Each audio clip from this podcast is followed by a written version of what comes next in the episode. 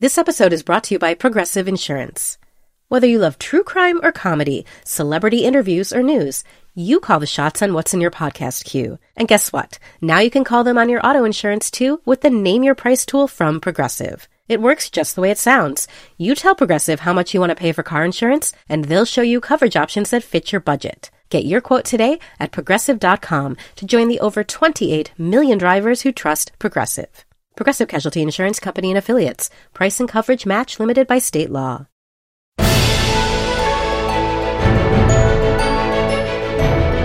Hello and welcome to Little Gold Men, the award season podcast from Vanity Fair and Panoply. I'm Katie Richard, the deputy editor of VanityFair.com, and I'm here with our digital director, Mike Hogan, Hello.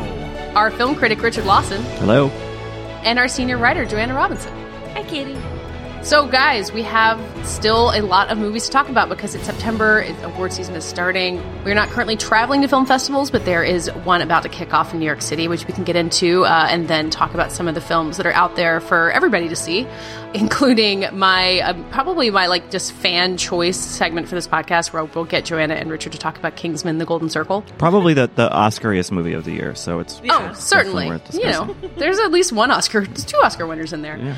But we want to start with the New York Film Festival because that kicks off this Friday with a film from Richard Linklater. Richard, you will definitely be attending a good number of films there. Uh, what are we kind of looking out for? I mean, obviously, there's a lot of great films that were at Cannes and at uh, Toronto and other festivals, but what are, what are kind of the new movies that are showing their faces in the next few weeks there? Well, the New York Film Festival does not premiere a ton of new things. They usually do about two or three. Um, last year they had 20th Century Women and The Lost City of Z, which on- you know opened the next year.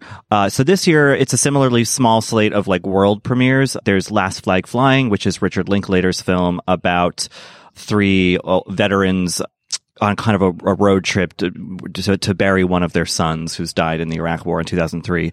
It is a re, a, a sequel sort of to The Last Detail. The What? the movie with Jack Nicholson sort of or a spiritual it has some it has some relationship to that movie. Really?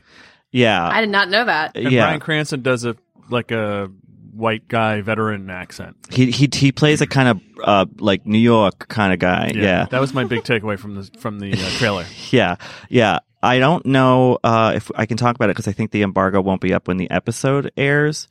But uh, I have seen it, and judging from other critics I've talked to, it, it it's proving a little divisive, which is odd for a Richard Linklater movie, who you, people usually tend to go in for his stuff. But this is an odd choice for him, uh, just kind of tonally and thematically. But but yeah, I think it, it's the big opening night movie uh, this week, so it's getting a nice showcase at at New York Film Festival.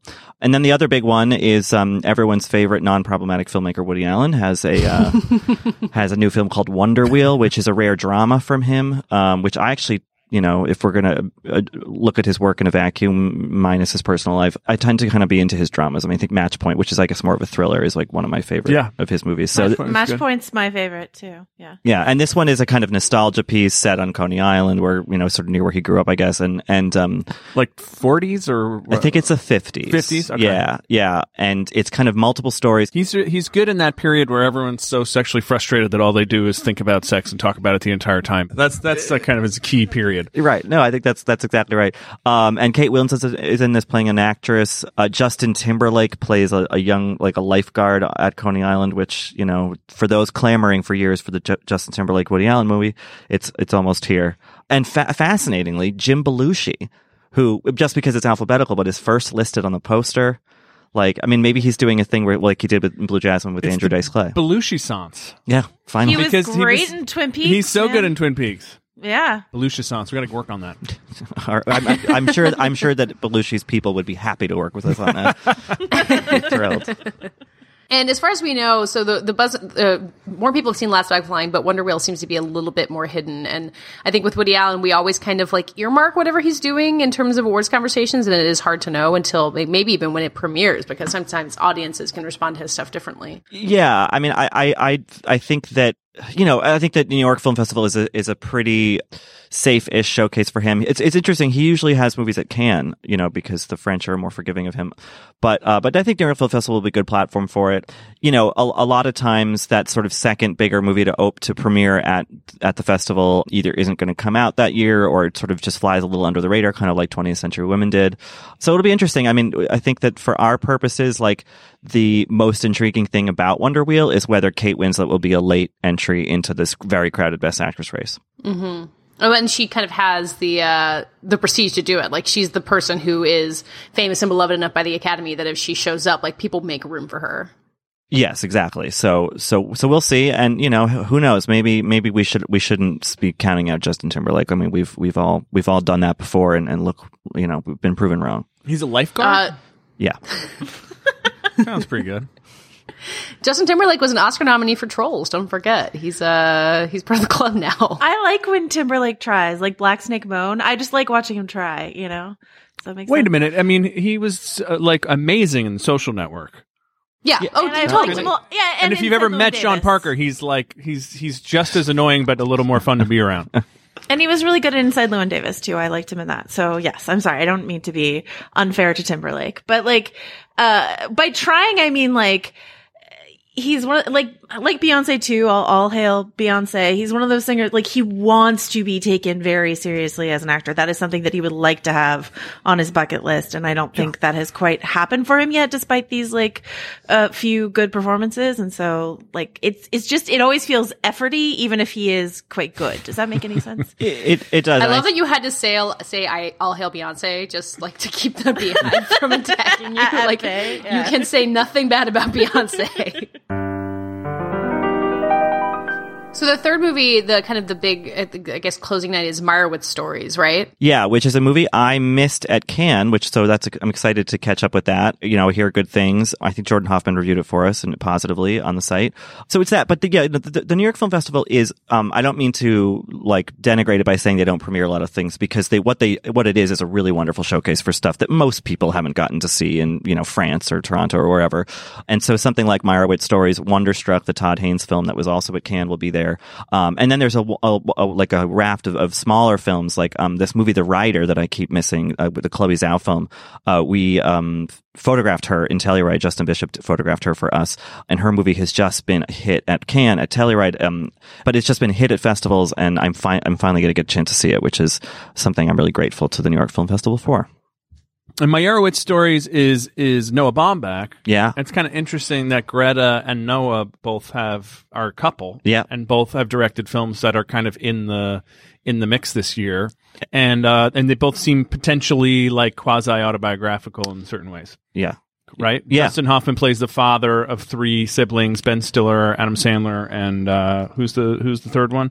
Uh oh Elizabeth Marvel. Yeah. And so Yeah, and he and he's the frust- uh, the father is a sort of frustrated, never got in his career where he, quite where he he was a sculptor, uh, where he wanted to, which is reminiscent of another autobiographical Noah Baumbach film, Squid and the Whale, which is where, where Jeff Daniels plays the dad and he's a frustrated writer.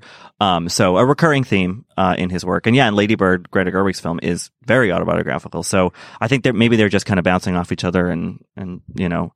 Uh, working through stuff through the magic and of film. Noah, if anyone's going to be the kind of Woody Allen without the creepy personal life, knock on wood, maybe maybe be Noah. Yeah, He's got that. He like tells those great New York stories in a very, you know, sort of recognizable way if you actually live here. Yeah. So I'm excited to see that. And you'd have to imagine, you know, I don't know, uh, you, I'm sure Katie and Mike, you've seen it too. Like the, the a lot of the public audiences for New York Film Festival, it's it's old and it's New York, and I feel like uh, Yeah. a, a, a movie like Meyerowitz could really speak to them. Yeah, true. It's the crowd who, uh, you know, will go to things that play at Lincoln Square for six months. Well, this is a film that you know the rest of us can see on Netflix on October thirteenth. Like it's so it's it's one of those weird things, man, where I'll get to see it not soon, not long after you guys. So Yeah, this was what I was going to point out is that it's the Meyerowitz Stories was one of the Netflix titles that kind of started controversy at Cannes when um they were you know the French film distributors basically went nuts, and so it's a Netflix film, and then um, Last Flag Flying and Wonder Wheel both Amazon films. So there's this weird like quiet but powerful takeover of these upstart streaming services. And we've talked on the show about how Amazon is kind of playing the Oscar game a little bit more traditionally than Netflix is, and they release their films in theaters. And you know, Manchester by the Sea played for theaters in months before it was on Amazon. Um, but I, I mean, it does give you the feeling that like Wonder Wheel has whatever you know Oscar buzz it does, and Meyerowitz Stories is there, but it's a Netflix movie. It's opening at the same time on Netflix as in theaters, and for now, it does feel like that gives it kind of a ding in terms of Oscar consideration. Yeah, I was on the Netflix website, not the like the Apple TV app, but on on my laptop, and uh, first they killed my father, the Angelina Jolie film that opened to raves in in, in Telluride. premiered to raves was buried on on the on the, the main page. It was like four rows down, all the way to the side, and I guess that's an algorithm thing. For other people, it was more prominently featured.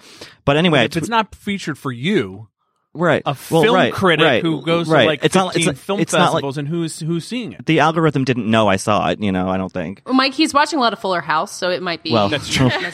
yeah, my my. it's true. But um, but you know the thing about it is that I tweeted at uh, you know about it, and and a bunch of people were like, oh, it's an algorithm, whatever. But a lot of people said, wait, that's out. I had no idea that was out. Yeah. And it's just like it really frustrated me because here's a movie that Cambodia is submitting as their foreign language Oscar hopeful that tells a story that has not been told on film very much you know that that's important that is a, a major leap for a filmmaker who hasn't hadn't quite really found her her her footing or her voice yet and then it's just dumped and i'm I, i'm worried the same thing is going to happen to meyerowitz and the same thing is going to happen to mudbound until they just I don't know, like more. I mean, feature that feature first. They killed my father on the top of everyone's Netflix experience just for a week of release or something. I Yeah. don't know. Do Well, something. and and I think you know the same kind of thing happened with Brad Pitt's War Machine. Sure. It's like when when these movies come Oh, out. yeah. Whereas whereas I I know we've said this before, but I think by the time you saw Manchester by the Sea in your Amazon queue, you were like, oh wow, I got to see that. And they gave it they gave it pride of place. They you know they have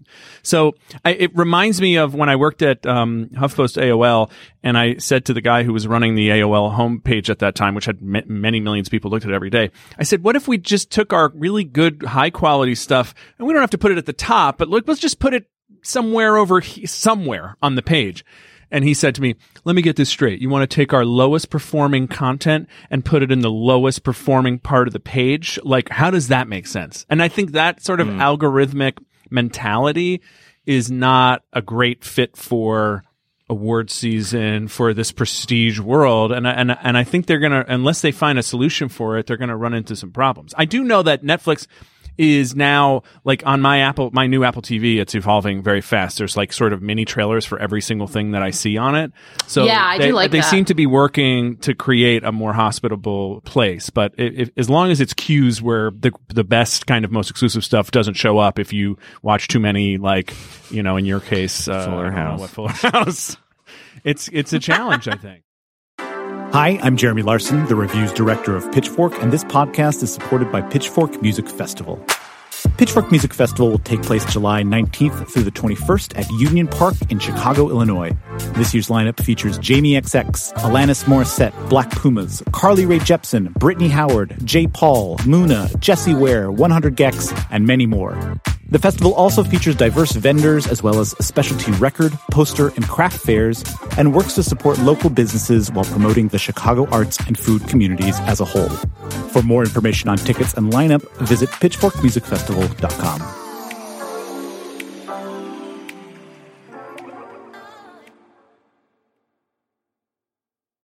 Apple Card is the perfect cashback rewards credit card. You earn up to 3% daily cash on every purchase every day. That's 3% on your favorite products at Apple, 2% on all other Apple Card with Apple Pay purchases, and 1% on anything you buy with your titanium Apple Card or virtual card number. Visit apple.co slash card calculator to see how much you can earn. Apple Card issued by Goldman Sachs Bank USA, Salt Lake City branch. Subject to credit approval. Terms apply. So while we all wait to see what's coming at New York Film Festival or things like Meyerowitz stories, which will be on Netflix in a few weeks, I kind of wanted to look back just briefly at some of the films that are already out this year that are ramping up their Oscar campaigns in one way or another. It's a little bit early, but screeners are starting to arrive to various people. You're starting to see things like we talked about where Christopher Nolan came to Toronto with Dunkirk to kind of get that in front of people. And I think there's kind of there's one obvious one to start with that maybe we should just in terms of films from earlier in the year that we don't think are counted out yet, and uh, that's Get Out. I think we talked about that last week as you know a possible Best Picture nominee and maybe one of the few uh, movies not about white people that would be in the in the conversation. Uh, I mean, do we all feel as bullish on Get Out as we did like in February when it was breaking records and it was all anybody wanted to talk about? I mean, bullish in what category? Like, I still feel bullish about it in like a screenwriting and possibly even directing category. So yeah, screenwriting. That's, that's where I'm, I'm here for Jordan Peele screenwriting Oscar win this year. And given that it's his first film, like that seems like a huge accomplishment. and that it's a horror film, you know, uh, and that it's one that, um, and a comedy, you know. Yeah, yeah. I mean, it's it. Yeah, it's sort of Ben's genre, and, and you know, and so yeah, screenplay is, is where that tends to get rewarded. But I don't know. I still have this intuition, just based now that we have most of the festivals over with, and and we sort of know what mostly what the players look like. I just sort of still have this feeling that it it, it could get into a best picture depending on how many nom- nominees there are. I'd be just because it you know, it's it's it's very relevant. You know, however many months later, and the Academy, with all of its changes, and uh, you know, wanting to seem a bit more forward facing, I think that they could maybe even just subconsciously react in kind and, and vote for that movie. Yeah, I think in a in a world of uh, nine nine nominees, I think it, it has a really good shot. Yes, Yeah, because of, because some other stuff just kind of came, you know, didn't really play big at festivals, and so a lot of things, stuff that, you know, m- from far away looked to be sort of more more like lock, you know, for for awards based stuff, kind of didn't do much. So I think that it it opened some room for Get Out and a- and a few other films. I, I see it. a- I see it as a nomination. Absolutely. I just don't see it as like a serious contender. And oh, you know, it'd be fun to be proven wrong. Um, but like, yeah, I, I agree with you guys. I love it as like a number nine or number eight on the nominee list. You know. But here's what's weird is I, when we were at Toronto, um, the guys that we were talking to said, "Do you think Dunkirk will end up winning Best Picture?" And I very immediately was like, "No." And then after now that the festival's over, like I, there's, I don't Could- think, know what's going to beat it. I don't think anything's going to beat it. Yeah. Yeah. I mean, I, th- that's the thing. It was a weird festival year where in, in some ways, like stuff, there was, there was big stuff they debuted, but like the biggest stuff, the most seismic stuff all kind of happened before. I mean, it, that's Yeah. what it felt like in a way. Mm-hmm. Is there is there anything big lurking, Richard? Like I feel like last year there were a couple big things still lurking that hadn't premiered. Is there? There's Steven Spielberg's movie. Uh, there's Paul Thomas Anderson's movie. There's Hugh Jackman's circus musical, which, um, will be my best picture vote. Yeah, Kingsman. yeah. Can, yeah. can keep beat There's that Kingsman. drum. We can't forget that. Um, yeah, so there's still stuff, and um, you know, uh, one thing about New York Film Festival, just to go back to that for a sec, is that they not they didn't do it last year, but they have in the past done a kind of secret screening, which you find out about like day of or whatever. And one year it was Les Mis, one year it was Lincoln. So it's potential that that something could screen there. Maybe maybe the Spielberg film, maybe a circus musical. It feels like it's been a few years since they did that, but it went Yeah. really well for Lincoln, and it, it- Hugo did it one year too. That I've been hoping that they'd bring that back. And didn't it kind of go well for Les Mis, or am I crazy? Did what, what was the rea- I forget what the reaction I don't was. remember Yes. it being Les Mis, but I saw it. I was there for it. People were into it, right? Yeah. yeah, and then that got a ton of Oscar nominations. it was great. And Tom Hooper introduced it. Yeah. Everybody was kind of like, "This is this is fantastic." Well, because everyone's excited to be at the secret screening. we I had mean, yeah. festival fever. It's Yeah, all about exactly. festival fever. Yeah. Um, and at a festival where a lot of local, like New York journalists don't, it doesn't feel as festivally because they're in their home, they're where they live. It creates that sense of specialness, which I think is, is important. Uh, to go back into kind of some of the stuff from the earlier of the year, we were talking before the show started how I've uh, I received a screener for a movie that I had not heard of called Maudie, which is uh, being distributed by Sony Pictures Classics, and it's got Ethan Hawke and Sally Hawkins, these kind of you know very prestige actors. And Joanna pointed out to me, and it's totally true, it has made six million dollars, which is more than say The Book of Henry, which I don't think anyone is nominating for an Oscar. Um, but there are a lot of really small movies that are kind of in the works like that. I mean, I think The Big Sick is a really big example. That was an indie hit over the summer. It's made something like $30 million. Uh, but there's things like Beatriz at Dinner, there's Maudie. Like, what, what are you guys trying to remember? I mean, like, Richard, when you're trying to make your top 10 list at the end of the year, like, what do you feel like you can't let yourself forget about when all this big hype stuff comes back? I well, I won't forget about it, but I, I can't, I, I have to remind myself that Personal Shopper came out this year, even though I saw it last oh, year. yeah. Um, yeah. Have to remember about Lost City of Z. There was a lot of good stuff in the first half of the year. Oh, uh, there's Ghost a Story? Uh, um, Ghost Story. Thank you. Yes, keep forgetting about that. Their Finest, a, a, a lovely little Lone Scherfig movie that uh, I don't think it'll be on top ten list, but maybe it will.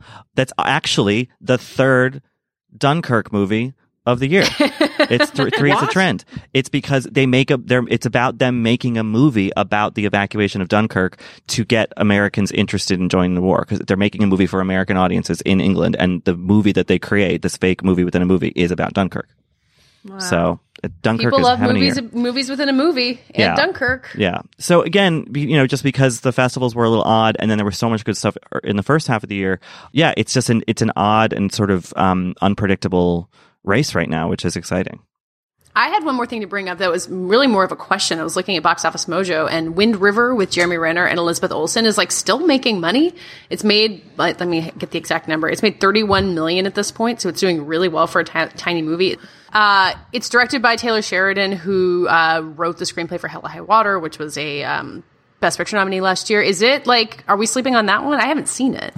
I've I, a lot of um like it's so funny. The critical community seems pretty quiet on it, but like a lot, my man on the street experience tells me that like a lot of a lot of people out here are seeing it. Like a lot of people, a lot of my friends have asked me if I've seen it. They've seen it, and I'm like, no, no one's talking about it. They're like, well, we're talking about it. So I don't know. It's Yeah, can, can anyone explain it? Because I saw it, and my uh, initial reaction was Taylor Sheridan is a really good screenwriter. Uh huh. Um, but why? What is it? I mean, people just like Jeremy Renner because of Marvel. Like, why are people going? or does Uh, it just seem kind of cool? I think that. Well, I mean, I think that it's set in a rugged American West. That that could appeal to parts of the country. I like that. Um, I think that it's people like murder mysteries. Yeah. Um, it, you know, I, I, I- maybe the ads just saying Hell or High Water and Sicario that just works. They don't care wh- what the Yeah. person had to do in those. yeah, other he was a but- screenwriter for but there's obviously as well. word of mouth on it. There's, I mean, there's word Yeah. of mouth. People are like, "Oh, you got to go see it." Yeah, I, Yeah. I didn't, I didn't, I didn't warm to it. Let's say, um, it's set in a very cold climate. That's hence the warm joke. But um, well, is it Elizabeth Olsen too? I mean, do people? Is, does this mean that Well, Elizabeth Olsen like is actually a movie star Ingrid in We- Goes West didn't do much, did it? Right, no, Maybe Uh, it's a double double Marvel stars, right? You Yeah. got two Avengers, Hawkeye headlining. and uh, Yeah, Scarlet Witch. Scarlet Witch, yeah. Hey, Uh, but if if I had to kind of theorize about why that movie has word of mouth, I think that it's a movie that strives really hard to have a message beyond just being a, a crime thriller. In this, in much the same way that Hell or High Water was, I think sometimes a little clunkily about the economy. This is about sort of race and land rights, and and I guess maybe has bearing on some bearing certainly on you know the the pipeline protests. I, I think, but I, I don't think it quite gets there. I think it makes its points a little bit heavy handedly and maybe also well, it's terrible to its female character, and um, as as his other movies have been too. But uh, but I think that it's easy in a way because the movie's so atmospheric, um, and and it is engaging to walk out of that and be like, wow, that was like some. You got to see this. You know, it has it has an ending kind of punch to it that I think makes you forget other aspects of the movie that, that aren't as strong. It's also playing everywhere and all the time is what I've noticed when I've looked up showtimes for other movies. I'm like, wow, Wind River's playing everywhere and all the time. So, um, I don't know if, if, uh, that's just anecdotal evidence or if there's actual hard data to back that up, but it seems like it is a very aggressive release for well, some reason. we maybe we shouldn't count Old Harvey out. I mean, that's his movie. Yeah. So Yeah, I just got a press release that's coming on to uh it's coming digital at the end of October, so it'll play out and be on Blu-ray just in time for uh screeners to go out. So I predict right now it's going to end up being a TV series of some kind too, like a streaming streaming TV. I think Oh, yeah. it has that vibe. I mean, it's sort of like A that's tr- one of the a true detective vibe. Yeah, it's kind of like it has the feel in a in, in some ways. In some ways, it's very brutal. And like you said, I think to clarify what you said about being horrible to its women characters, I I, I mean it's like it, she goes through the ringer at least. I don't know that it's like s- yeah, exactly sexist or anything. It's just kind of like well, we're going to watch this woman endure a lot of horrible stuff. Well, I mean, just think that the Olsen character is is sort of incompetent from the from the get go. I guess That's she true. gets to a place, and it was sort of similar to the Emily Blunt's character in Sicario. But yes, no, I don't think I don't think it's a malevolent movie. I don't think Right. it's you know. But it, but it kind of at the end of the day, it's sort of like watch a, a TV show, like a Netflix show you would put on at midnight. That like Sure. the kind of thing my brother would be like, "You "Have you seen this weird Netflix show Right. about like Like this cop Ozark in or the, something, yeah. in the reservation Well, was- or whatever?" Yeah, I was going to say it feels like the movie version of Bloodline, which is a show that a lot of critics kind of gave up on, but like every every one of my family members kept asking me if I had Yeah. watched it. Like it had that weird that kind of appeal.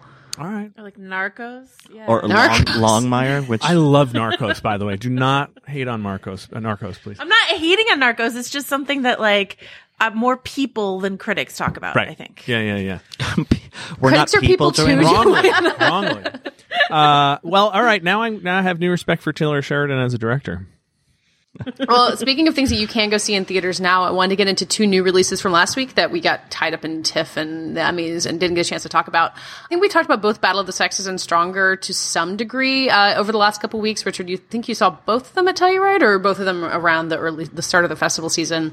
Uh, and they've both got you know varying levels of warm reviews. I feel like Battle of the Sexes still has this huge press campaign behind it. I think they're both platforming and maybe expanding into more theaters.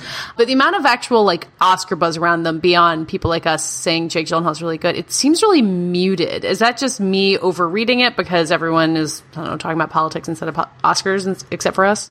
Uh, no, I think that you're. I think you're right. I mean, I, you know, I think Emma Stone is still very much like in the mix uh, for Battle of the Sexes, but like again, it's a crowded field, so I don't know. And like the response to that movie in Telluride was strong, but that's a small, excited audience. I think in Toronto it was a bit more quiet, uh, and you know, and that's less surprising. I think I've said maybe either in writing or on the podcast that like you know, people were talking about that movie as a sort of blindside esque hopeful. And I just think that like, depending on this, how the, the platforming thing works, like, I- think the box office is really going to have come, you know, have bearing on that. As for Stronger, yeah, I saw that before any of the festivals started in New York, and and I, I think it's really good, and I think Jake Gyllenhaal is really good in it, but like it it hasn't really stuck. Jeff Bowman, Bauman, the guy who Gyllenhaal plays, has been on the press tour with Gyllenhaal and has been really charming on Conan and various other shows. So maybe that'll help it. But yeah, it's kind of a bummer. Katie and I uh, interviewed him on the red carpet at Toronto. He was a lovely. He's a funny guy, right? Yeah, and charming. He and Jake are like buds, but yeah, man, 1.6 million to date. Yeah, I mean, it does feel like with Gary, with the whole like Gary Oldman's going to win an Oscar narrative, like could really help something like Stronger, where like there's so much attention being paid to the top of the field that there's room for a lot of other people to get in, get in there. Like I still wouldn't count a Jake Gyllenhaal Best Actor campaign out. It still seems very much worth it, even if it's off to a slow start. Yeah, uh, and you know, here's some. I'm looking at the box office now from last weekend, and Battle of the Sexes is in like 20 something theaters, 21 theaters, and it had a really good per screen average of $24,000 per screen. So that's good. That's a good sign. That's the second highest of the uh, last weekend. But the highest by a good $15,000 more is Victoria and Abdul, which is only on four screens. So like, who's to say? Is Judi Dench all, all of a sudden back in it when we kind of had, had, I, I had written that movie off, you know, as being a sort of, you know, another Stephen Frears old lady movie. But like the Stephen Frears old lady movies do well at the Oscars. So got that Philomena was Maureen a Best Picture nominee. Yeah. Maureen Dowd interview in the Sunday Times that does not hurt with uh, with Yeah. snooty Oscar voters. Yeah. So I so I think that we're yeah we need to sort of I, I don't think that the narratives on any of these are done, but I think you're right, Katie, that like both of Stronger and Battle of Sexes could could uh, probably hoped for a little bit more oomph right now. So wait, Stronger was in 573 theaters and made 1.6 million dollars. Yeah, Yeah. it's not great. Yeah. It, and that's yeah, it's a really low um That's average and you know screen average. It's so. good. It's good too. Oh well, what do I know? I didn't like it whenever I like Stronger. I, I thought out of was touch great. with the American population. Yeah, Stronger had a like three times lower per screen average than the third week of It, which I guess I mean it's like a gigantic, crazy phenomenon, but it's a it's Don't compare it to weird- it. That's not fair. I'm just look. I'm trying to do math on the fly. This is not what I'm cut out for. One last thing I want to address. This is something that I have seen. Uh, was is out this weekend. Mark Felt, the man who uh, took down the White House, which I saw at Toronto, and is another example of kind of a muted response to like a perfectly fine movie, and you've got what you know in another year could be something we'd be talking about. Liam Neeson playing Mark Felt, who uh, was eventually unveiled in the pa- pages of Vanity Fair to be Deep Throat. Um, but I think it's a really interesting example of how you get to this time of year in a movie that is for adults and about serious things and, you know, good in a lot of ways, just like can't break through. And especially when premiering at a festival like Toronto where there's so many other things, uh, you know, clobbering your brain for attention. Um, so just kind of to let anyone know who's got their eye on it, it is, uh, it has plenty to recommend it in many ways, but does seem to be kind of not part of the conversation already, which is, seems like a really unfair thing to say about a movie that hasn't even opened yet. But Right. That's Um, the and- time of year we're in. let me just let me just read out the cast list. It's crazy. Liam Neeson, Kate Kate Walsh, Diane Lane, Wendi McLendon Covey, Maika Monroe, Michael C. Hall, Josh Lucas, Ike Barinholtz, Eddie Marsan, Bruce Greenwood, Tom Sizemore, Tony Goldwyn, and Noah Wyle. Brian Darcy James, but Noah Wyle. Yeah. So I mean, like, Wow. there's a lot. There's a you know a lot, a lot to see in that movie at least. So Okay, but let me ask you this, It- because for me, the the bar for Mark Felt is why am I going to watch this if I've already seen All the President's Men, one of the greatest movies about journalism ever or any topic really Mm-hmm. like what's the what's what's new or you know why do Well, you it's the see it's both? the other side of the story, which is interesting, and especially you know there definitely are ways where you can't help but think of James Comey when you're seeing like scenes from inside the FBI, where Yeah. you know there's a guy like Mark Felt thought he would be the FBI director, and instead Nixon appointed you know kind of a crony of his in the top position, and you you can wonder to the extent he was just mad that he got passed over for a promotion. Right. Um, so that part of it is interesting, but there are scenes where he goes to a parking garage to meet with Bob Woodward, and it just all you can do is think, why am I not watching All the President's Men right now? right so well it's interesting Should I just go watch All the President's Men? I haven't watched it in a while. Ooh, yeah, I watched it this year. It was really good watch. Oh, yeah. not too not too depressing. I mean, it's always a really good watch, but you know, and then and then you're gonna want to watch it before the Spielberg movie comes out. Yeah. right? So yeah. I also saw that this is off topic of everything, but HBO is doing a whole Ben Bradlee uh, documentary that's going to come out in early December, pegged to the Post, basically. So it's going to be a good season for the Washington Post. Ben Bradlee and Jason Robards who was cooler that's that's like that- they, that's a serious Probably, probably the movie star. Usually the movie star wins, but you I, never but yeah, know. but I don't know. Ben Bradlee's pretty cool. That's a good comment. I met uh, Jason Robards when I was a small uh, child actor. Oh, really? You know that? My Oh. mom sent me over to him to get an autograph. I guess that's the Did first really? autograph I ever got, and last. Wow. I want you. to know. Did you did you cry by his bedside like Tom Cruise in, in Magnolia? Oh God. he actually exercised me. Is that? No, I'm, th- I'm Oh. thinking of Max von Sydow. Yeah, Sorry. yeah, okay. Now for the moment that I at least have been waiting for. Kingsman: The Golden Circle opened last weekend. Uh, it's a pretty good size hit. I don't know if it's. I haven't looked at its numbers compared to the original Kingsman, but uh, between that and it, it's a really surprisingly good September after a pretty dreadful summer movie season. And uh, Richard and Joanna, I wanted you guys to talk about it not just because you both uh, enjoyed it for various reasons, but because you both kind of seem to like regret liking it so much. Like you were aware that it's hashtag problematic to like it, but you like it anyway, which is a fun uh, position to have. So. Uh, what is? Tell me what there is to recommend this movie that you guys both kind of thought you maybe wouldn't like. I mean, well, first of all, I would recommend that you read uh, Richard's great review because um, it's a it's like the, okay.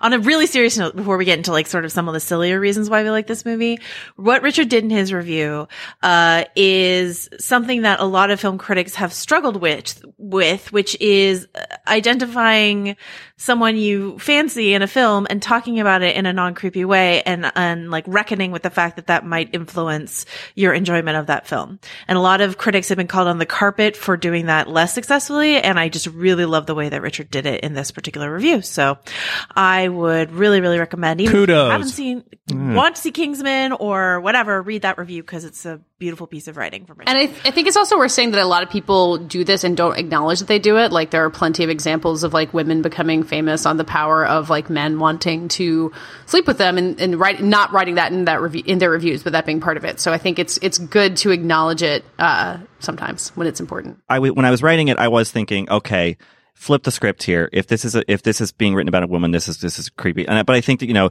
a history of gender disparity, and whatever, kind of uh, accounts for that. But um, I think also like uh, you know, it, I think being honest about that. Uh, about men, it, it, it's sort of implicit with female actresses, like like like you know Scarlett Johansson on the poster for a Michael Bay movie. It's sort of like, well, of course that's part of the appeal. Um, that that's sort of tacitly, you know, just accepted. Whereas I feel like with like attractive male actors, sure, like you can t- titter and make little jokes, but like it's not always like embedded into the the sort of core marketability of the movie that there is this sex appeal. You know what I mean? Right. And I'm like, and, and that's what I think is something that Kingsman does less overtly than, um, like Ma- the Magic Mike franchise did, but like this is in some degree, uh, you know, a gentle porn for people who like the male form because, uh, I mean, it's suited porn, but it's like, it's attractive British actors in suits. And this time we're adding attractive, uh, American actors in denim. And, uh, it, it's part of it. It's part of what they're doing. And, and it's, it's such an interesting thing because I'm always curious, you know, Kingsman exists as, as a spoof of, it, you know, it's a comic book adaptation, but it's also a spoof of the James Bond franchise. And, um, I'm always curious how much Matthew Vaughn is really aware how much he's spoofing and how much he's falling into the trap himself. Like I'm not, I'm not clear if he's clear on it. But what's true is that while James Bond does fetishize, you know, especially like Daniel Craig, like does fetishize its male lead, it's a, that's a lot about female exploitation. And we can talk about the female exploitation of Kingsman, but more than anything else, I think it's, it's about attractive men wearing nice clothing, uh, pulling, pulling off action sequences that are all of them musical numbers basically. I mean it's it's it's it's insane. And this movie has huge appeal for female audience. Um that's my that's me speaking anecdotally but i i would bet the numbers back me up on that. And um and you know gay male audience i'm sure too. And i i don't know. I i it has something. And for all its problems and all its flaws, like I do consider this my problematic fave franchise. I'm really excited for the third installment. So yeah, I love it. Yeah, I mean it is problematic, uh, you know, in in in plenty of ways, but uh, I don't know. I think there's a wink of self awareness. I, you know, I, I, it, it doesn't feel as witless as some people are, are saying it is. You know, I think it actually does have, um, some modicum of, of self awareness.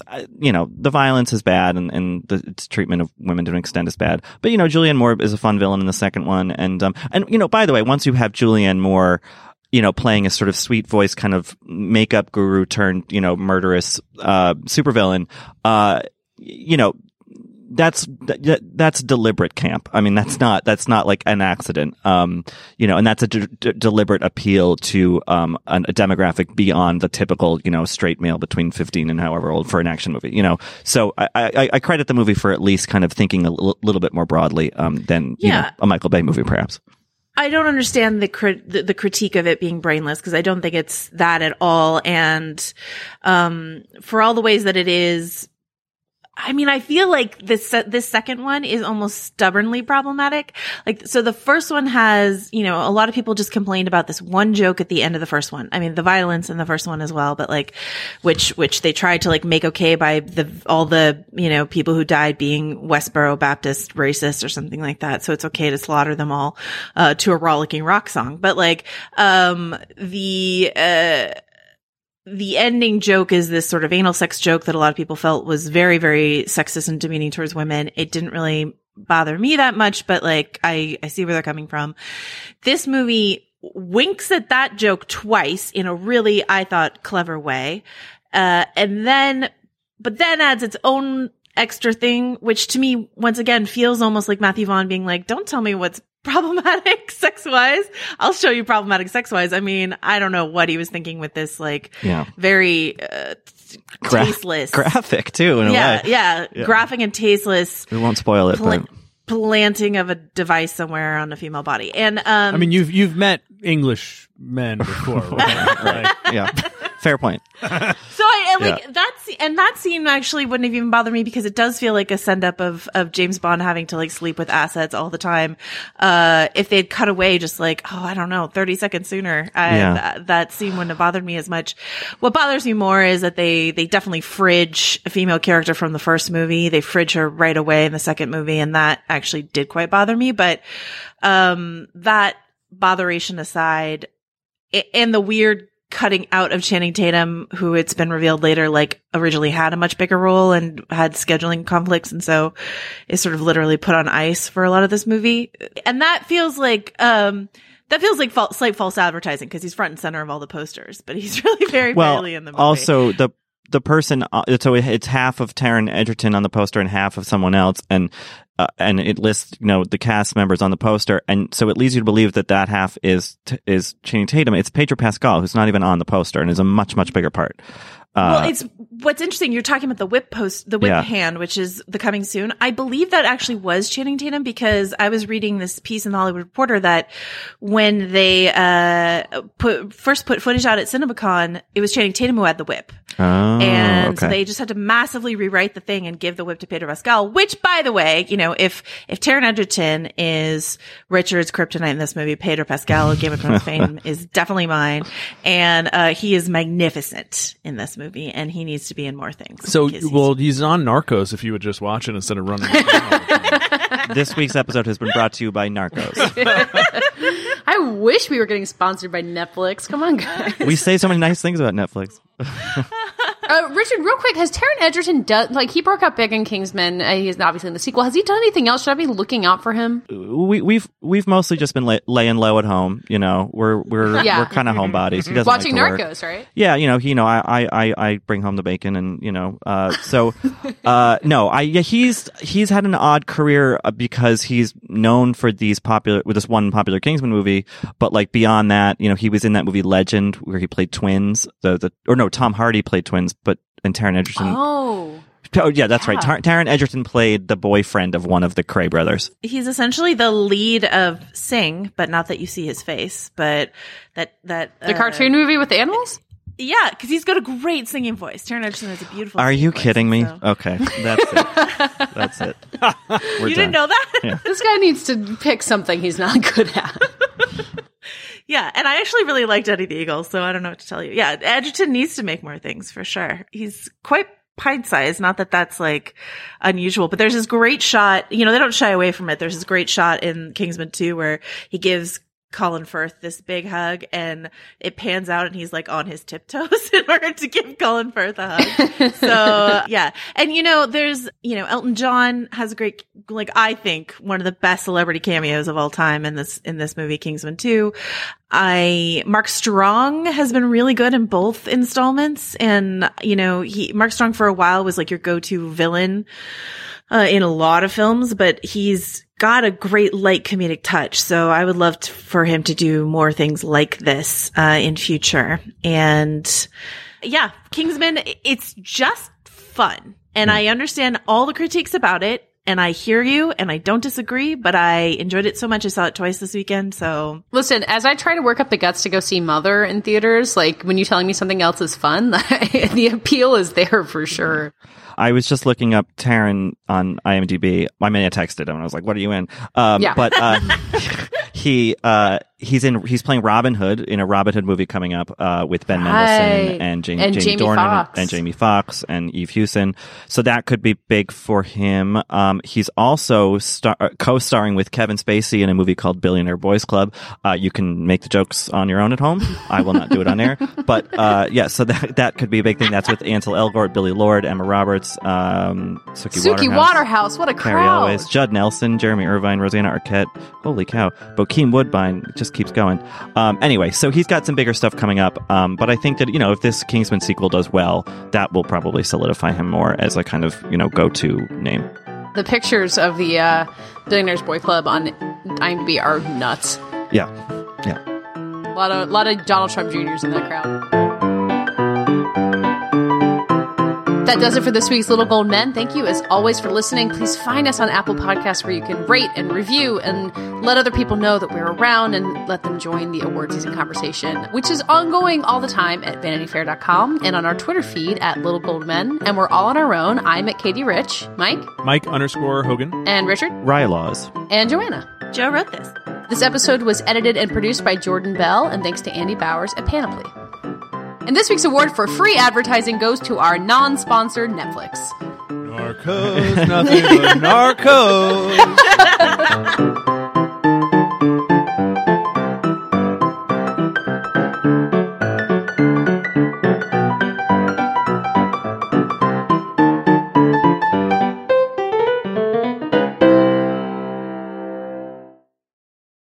I'm Rachel Martin. You probably know how interview podcasts with famous people usually go. There's a host, a guest, and a light Q&A.